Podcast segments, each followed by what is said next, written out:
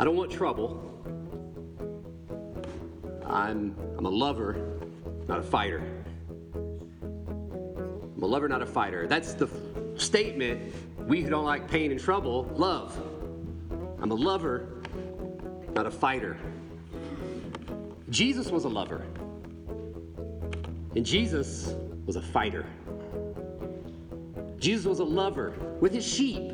When you read the Gospels, you see a lover. He loved his sheep, who always go astray, as we know. But the sheep go astray, but Jesus is always there, comforting them, loving them, patiently teaching them, patiently teaching his disciples about himself and about his salvation. Patient, merciful with his sheep. But we also see Jesus in the gospel as a fighter against the religious establishment of the day, against the religious leaders, Jesus fought. He was a fighter.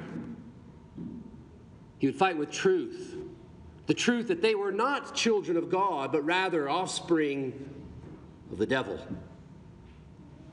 And these offspring, we know, killed the author of life. And with Jesus dead, these serpents now attack his church. With Jesus out of the way, it's time to go after the church. But there's one problem that Acts answers today Jesus is not out of the way. We are studying the acts of the continuing ministry of Jesus Christ. And he continues as we see this morning, we will see this morning, hopefully, he continues to fight. Jesus is a fighter. That's the truth we want to find in Acts this morning. In Acts 4, Jesus is a fighter. We are a church at war. It's an old fight. God first promised in the garden, I will put enmity between you and the woman between her offspring and your offspring, enmity, enemies, hatred. There's a battle, there's a fight, enmity. And so we find in the Bible that the offspring of the serpent hates the church. The offspring of the serpent hates the church. But guess what? We hate the offspring of the serpent too. That hatred is shared among us. I will put enmity between you two. And we see that enmity here in our text. Acts 4, verse 1 As they were speaking, they, that's the ministers of the gospel, Peter and James, preaching the gospel, speaking to the people, and immediately, the moment they spread that seed of the gospel, they are throwing the, the seeds of the gospel out onto the soil of men's hearts. And immediately, as Jesus warned, as, as soon as the gospel is, is, is land on the soil of man's hearts, the birds of prey, these antichrist fowl, they have come to pick it up, that it might not take root. And immediately the priests and the captain of the temple and the Sadducees came upon them because they hate the gospel. The Antichrist is annoyed with the gospel. Verse 2 greatly annoyed. They were angry, enmity, because they were teaching the people and proclaiming and proclaiming in Jesus the resurrection from the dead.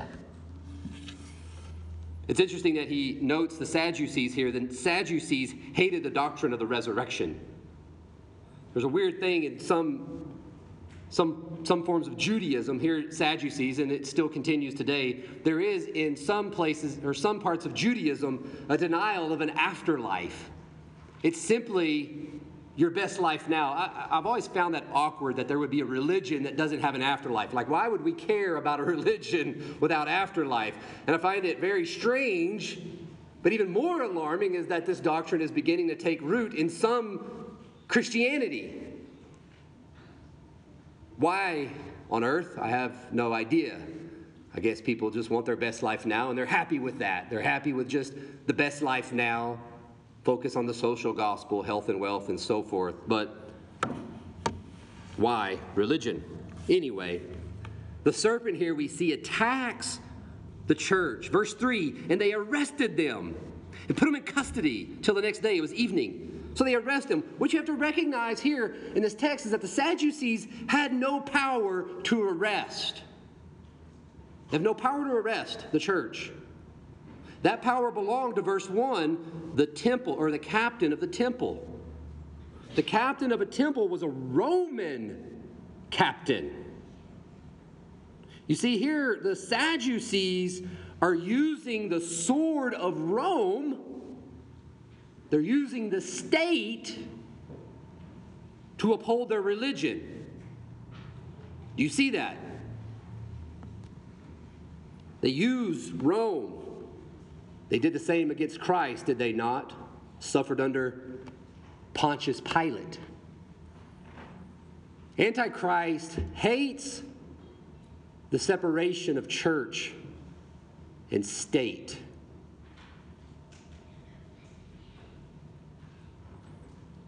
Why? Because the church has no earthly force. And the false church needs the state to police those who contradict her. I get uncomfortable when Christians start claiming the necessity of a Christian state. I get uncomfortable because I know our past.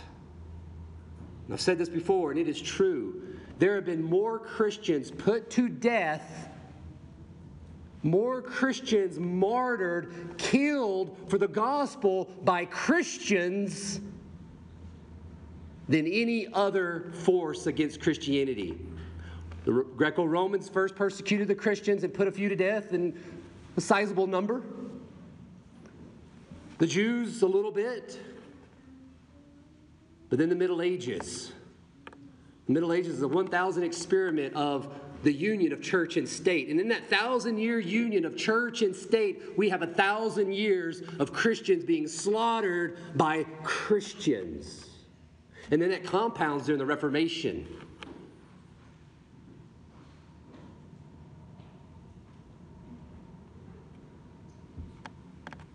The serpent says things like, We need prayer back in public school. That's a claim of the serpent. We need prayer back in public school so that the serpent can train your children in their ways of prayer. Don't be naive. Just because something is Christian does not make it Christian. The serpent wants 10 commandments posted on every public building to get you focused on the law in order to hide the gospel of free grace. You see, it's easier to mix the law and the gospel when you're just focused on the law, when it's front and center continually, and the culture is behaving well. The gospel can be diminished. The serpent loves Christian culture because through Christian culture, it creates Christians out of fear. Fear of not belonging, or worse, retribution. In the Bible Belt, for example, I grew up in the Bible Belt. In the Bible Belt, every business owner needs an ichthys. Every business owner places an ichthys on its ads, on its trucks, if it's a plumber, it will have a plumbing, and then there's an ichthys, the, the, the Christian fish, right? That fish symbol. And when you used to look through the yellow pages, I know we don't look in the yellow pages anymore, but in the Bible Belt where I grew up, you'd open the yellow pages, and every ad had the fish. If you didn't have that fish, you wouldn't sell your goods. You wouldn't get hired. It's compulsory Christianity. It's Christianity out of fear. In that case, fear of the Christian market.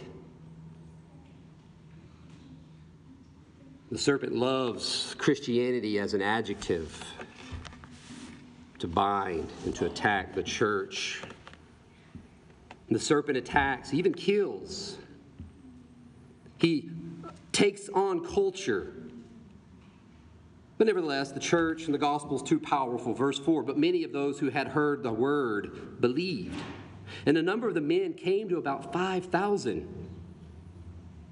Antiquity had a saying. We had this wonderful Christian saying from antiquity the blood of the martyrs, you know it? The blood of the martyrs is the seed of the church. Beautiful statement.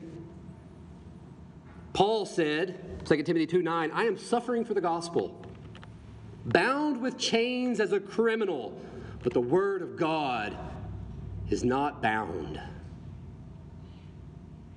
You see, the, tra- the state tries to bind Christ, culture tries to take him over, but it's folly. Folly. That's a word, not fully. Folly. For the gospel is greater than any power, whether earthly or spiritual.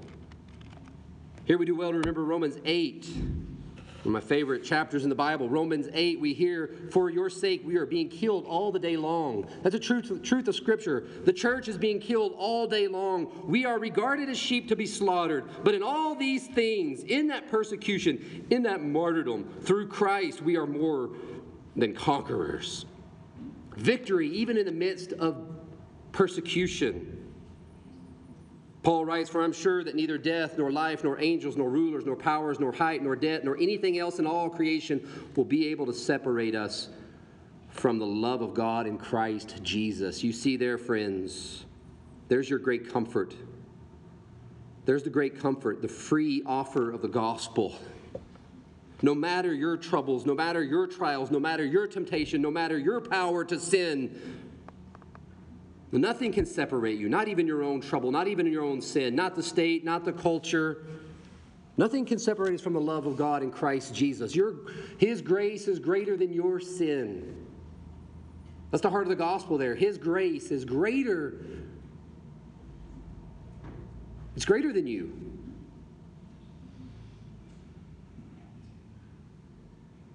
Now the scene draws us into the nest of vipers, verse 5. On the next day, their rulers and elders. Now the scene is changing. We're entering into the viper's nest. The next day, their rulers and elders and scribes gathered together in Jerusalem with Ananias, the high priest, Sapphira, and John, and Alexander, and all who were the high priestly family. And there they are, the serpent's den, gathered as the Old Testament church, a false church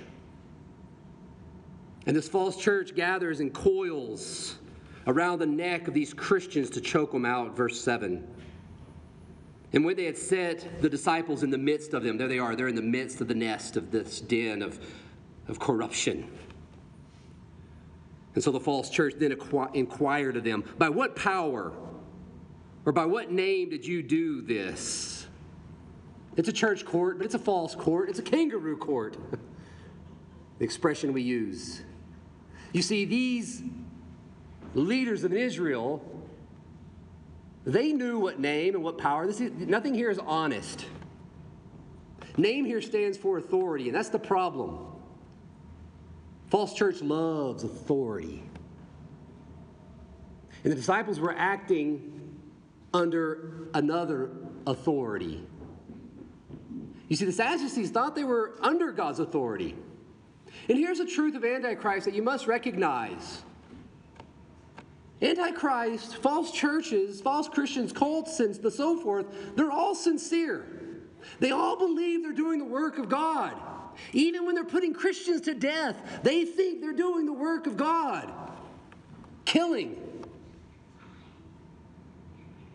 So, sincerity is not a test for genuineness. That's what you hear today. Well, he's sincere. Why do you go to that church? Well, they're all sincere there. Psh. Who cares? they could be sincerely wrong.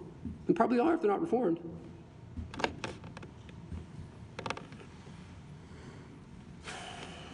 But here, we find the right side is God's side. Verse 8. Then Peter, filled with the Holy Spirit. That's the Bible's way of announcing the children of the woman, the offspring of the woman. And he's filled with the Holy Spirit. And the red trunks, Weighing in at whatever they weighed in back then is the offspring of the serpent. But here in the blue trunks, the church filled with the Holy Spirit. Weighing in with much power. Filled with the Holy Spirit. They said, the church, the disciples said to them, rulers and people of Israel, filled with the Holy Spirit. If we are being examined today concerning a good deed done to a crippled man, by what means this man has been healed, let it be known to all you and to all the people of Israel. I love it here. Filled with the Holy Spirit, Peter taunts the enemy. That's what he's doing. He's taunting them. Oh, okay. So you arrested us because we were merciful to a cripple. Oh, I get it. You're charging us with some conspiracy and trouble because we healed a man and we were merciful. So you're, you're punishing us for being, for being good and merciful. This is your religion, then, right? I love this because what we find in Peter here in taunting these religious leaders is we see Peter following his Lord. You see, it was Jesus who did the same with these religious leaders, did he not? He taunted them, called them nasty little names, like sons of hell whitewashed tombs. Jesus said, Never call anyone a fool. Did he not? But what did he call the leaders of Israel? You fools. He taunted them, he fought, he attacked. Paul said to the church in Philippi, Watch out for dogs. Watch out for those Judaizing Christians. Watch out for those Christian, those legalistic Christians that want to make Christian everything and mix the law and the gospel. He says they're dogs. Watch out for those dogs.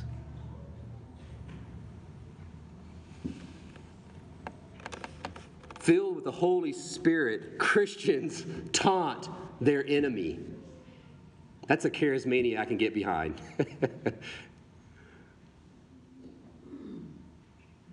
Now, the serpent's very clever. He knows this weapon. He knows Jesus used it. He knows the church is using it, and the church continues to use it. You see it in the ancient church. You see it in the Reformation. The Reformation loved Luther. Oh, oh, oh. You want to see one who likes to taunt the beast? Study, read Luther. And the serpent began to realize it's probably Luther that really made him finally figure it out. The offspring of the serpent realized this weapon of taunting. And so he came up with a new weapon. Actually, he came up with a new virtue in the Christian West or Western thought altogether, even secular Western thought today. And the key virtue the serpent has given us in the culture today, that key virtue is the virtue of nice. You got to be nice. If you aren't nice, if you don't respect everyone's opinion today, you're a heretic. But guess what? That's stupid. But I can say that because I'm a heretic. But that's okay. Because God is not nice. God is love. But God is not nice. The two are not the same. I once had a Jehovah's Witness come to my house, knock on the door. I answered the door, there's a lady and her child. And we began to discuss, and after several appeals to truth and her denying it, I said to her, Lady, you are tying a millstone around your daughter's neck. And she was stunned. She was flabbergasted. Because that is not nice thing to say. But here's the deal it may not be nice, but it was loving. I had one shot. I'll probably never see that lady again. I knew it. I had one shot to convince her to leave that cult and to follow Christ, and I used the law. And it wasn't nice, but I wasn't angry. I didn't do it out of pride. I wanted to convince her to put something in her way something for her to think about because I knew she was going to leave. I'm not calling us to be jerks. And we're not out there just lobbing bombs. You got to have humility. You got to have a lot of wisdom. But you can't be, always be nice. Can't always be nice. We fight with love, which means we cannot always be nice. The disciples aren't nice. They're dropping bombs here in our text, verse 10. Let it be known to all of you and who all the people of Israel by the name of Jesus Christ, whom you crucified. You're killers. That's not a nice thing to say, is it? You're killers. Peter looks at this den of vipers and calls them what they are. And then he goes on, whom God raised from the dead. And that really will irritate a Sadducee, right? They don't believe in the resurrection. He goes right to the heart of the doctrine that is true. It's resurrection. By resurrection power, this man is healed. Nothing here is nice. This is straight up attacking. He raised from the dead. By this, by him, by Christ, the resurrection, this man is standing before you well. And then they get even meaner. Verse 11, this Jesus. And now they quote the Sadducees' Old Testament and use that Old Testament against them. This Jesus is the stone that was rejected by you, the builders. And what Peter is saying here, you know the promised Old Testament that there will be a false church that will attack the Messiah? Well, guess what? You are the man. You're the false church. You're the Antichrist, the anti Messiah. But through you, Christ is building his church, which has become the cornerstone. That's a mega bomb he's dropping. Peter is telling these Jews that they are actually standing in the way of God. It's a fight, it's church militant. Here's my rule I think it's biblical, but I'm going to call it my rule just to be safe. When it comes to Christians, laity, and so forth, be patient, be kind with them, be loving. Reformation is hard work.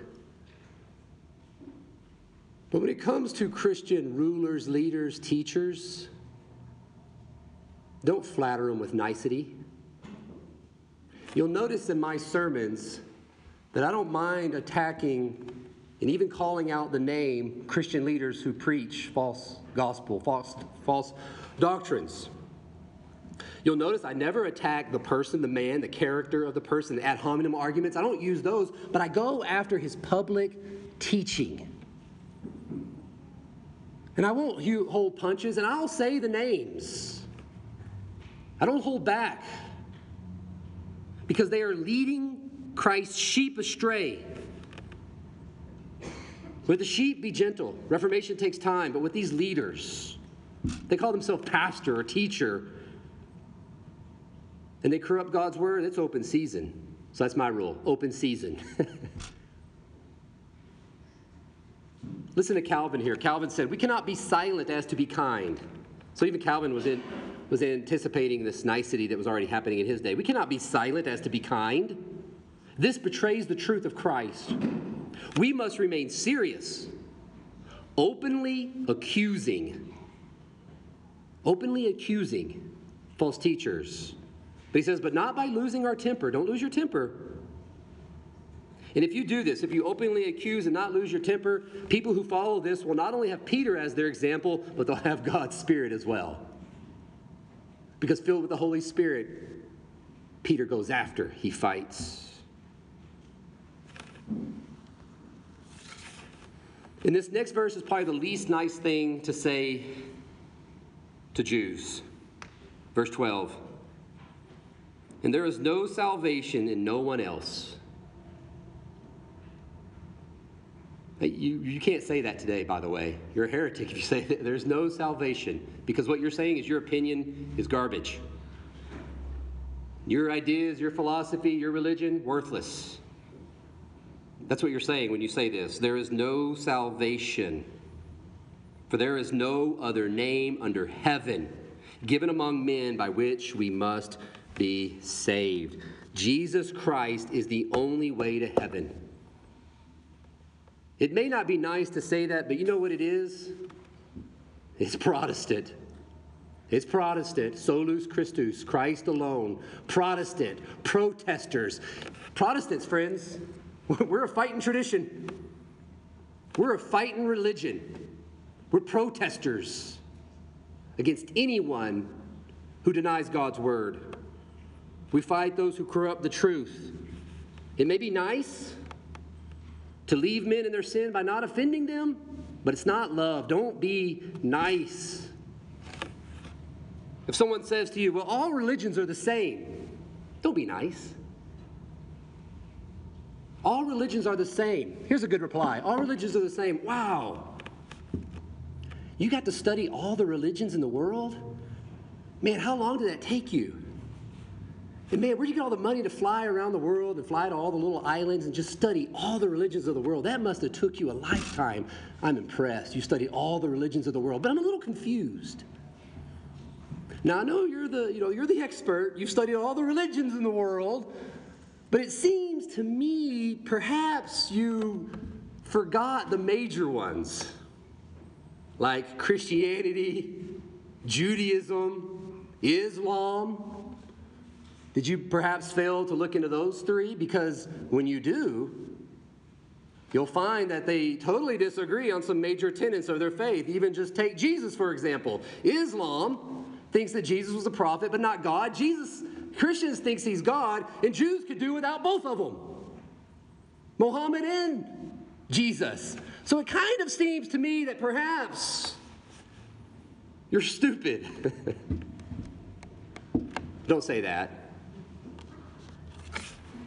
Maybe. Well, what gives you the right to say someone else's religion is wrong? Ah, don't be nice. Someone else's religion. So you can say, I'm wrong. So God's given you the right to call me wrong because you're making a religious statement and you're saying I'm wrong. So you have the right, but I do not have the right. Well, God doesn't take sides. Oh, I see. He's taking your side.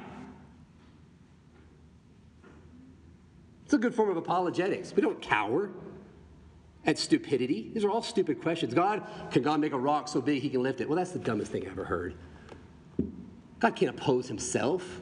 It's like having God versus God fighting. There's only one God. You're, you're an idiot. Your math doesn't line up. It's just simply a dumb statement. I could go on. Don't be nice. That's a good form of apologetic. So much of apologetics is we sit back and we cower, we cower and we try to give the answers. Don't give an answer. Make them answer for their stupidity. Put it back onto them. If they put it back on you, put it back on them if they don't have an answer. And let them wallow in their ignorance and then just say, man, sucks to be you. I have answers. You don't. I have science on my side. You're anti scientific. That'll really get them.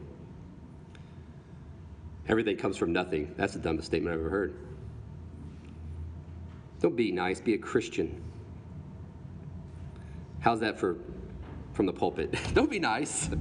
Verse 13 Now, when they saw the boldness of Peter and John, they perceived that they were uneducated, common men. They were astonished, and they recognized that they'd been with Jesus. We're doing some math here. Follow with me. Verse 14 But seeing the man who was healed standing beside them, they had nothing to say in opposition. So here they see how oh, we got uneducated men plus this great miracle equals ignorance. But when they had commanded them to leave the council, they conferred with one another. Now it's just the serpents conferring with one another, saying, What shall we do with these men? Now notice, what this council does not do.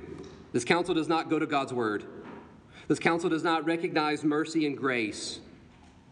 All they know is they don't want the message to go forward, for that a notable sign has been performed among us. They know there's something. It's evident, it's evident to all. I love it here. We can't, we ourselves can't even deny it. But we're going to deny Christ.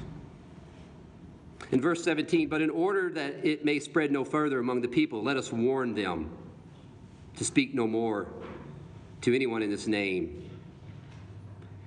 This is the council of Antichrist. Let's tell the church not to speak as the church. Let's have them speak the native language of the offspring of the serpent. That's what the offspring loves to do, right? The language of the offspring of the serpent, it's lies. That's what the offspring loves to do. He loves to lie. He wants the church to lie.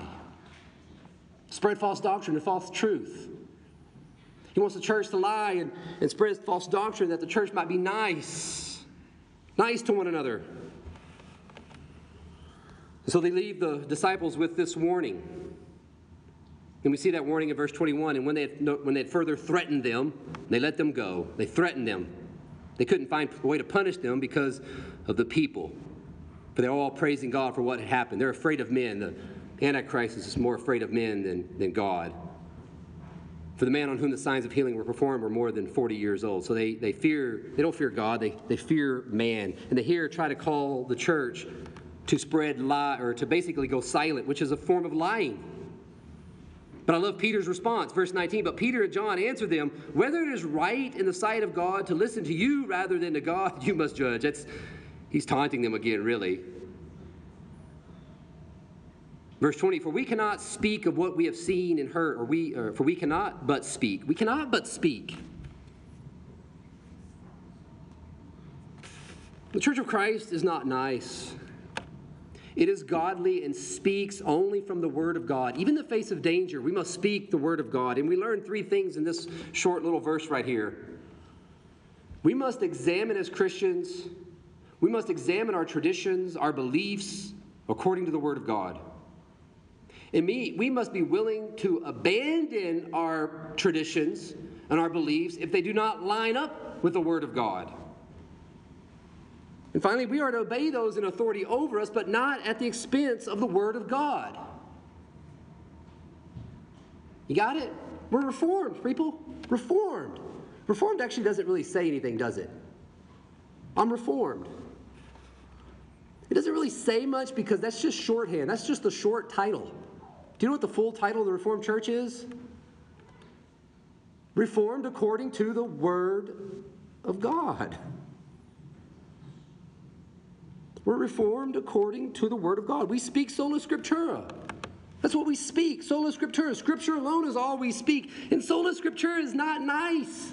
Scripture alone is not nice. Scripture alone calls Rome the greatest Christian tradition in America, or the biggest. It calls Rome the Antichrist. It calls Rome the Antichrist because Rome has taken too much power from God's word to itself. It calls Pentecostals, it condemns Pentecostalism, and it condemns cults who add to God's word. And it really speaks against evangelicalism today. Evangelicals who base themselves off men or a man rather than the church, who focus more on health, family, happiness, marriage, social evils, politics, sex, money, making your decision for Christ, music, Israel, and America more than Jesus Christ. I think I got them all. You see, friends, becoming reformed is, is, a divisive act. It's a divisive act. And I think a lot of you know this truth. When you become reformed, your friends and your family will get frustrated at you. Becoming a confessionalist, they will despise you and your tradition. But that's okay. And Jesus said himself, I have come not to bring peace, but a sword dividing father, mother, parents from children, and so forth.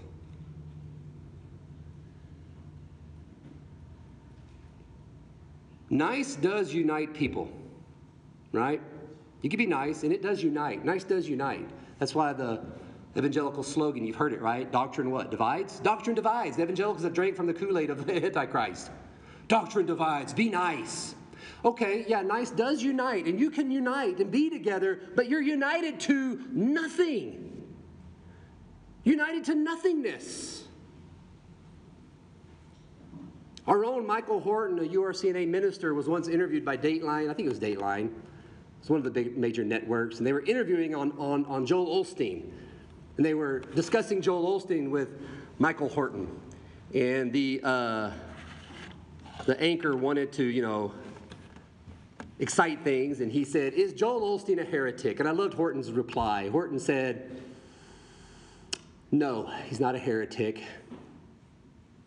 And Horton said, Because he doesn't say anything at all. He doesn't say anything Christian. He doesn't say anything heretical. Or he just simply doesn't say anything.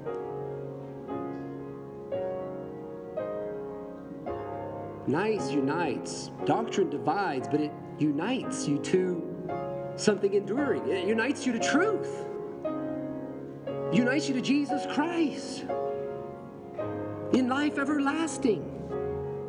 And by faith places us in Christ where we find the greatest treasure ever. We find Jesus Christ Himself. So it's no longer I who live, but Christ in me. And the life I live will necessarily be a fighting life. We're the church militant. And so I end this sermon in the only name by which man may be saved Jesus Christ, the eternal, immortal, invisible, be all glory now and forevermore. Amen. At Covenant Reformed Church in Missoula, Montana, we sincerely believe God's Word and faithfully teach it. We invite you to worship with us on Sundays at 10:30 a.m. and 6 p.m. For more information, please visit missoulaurc.com. That's missoulaurc.com.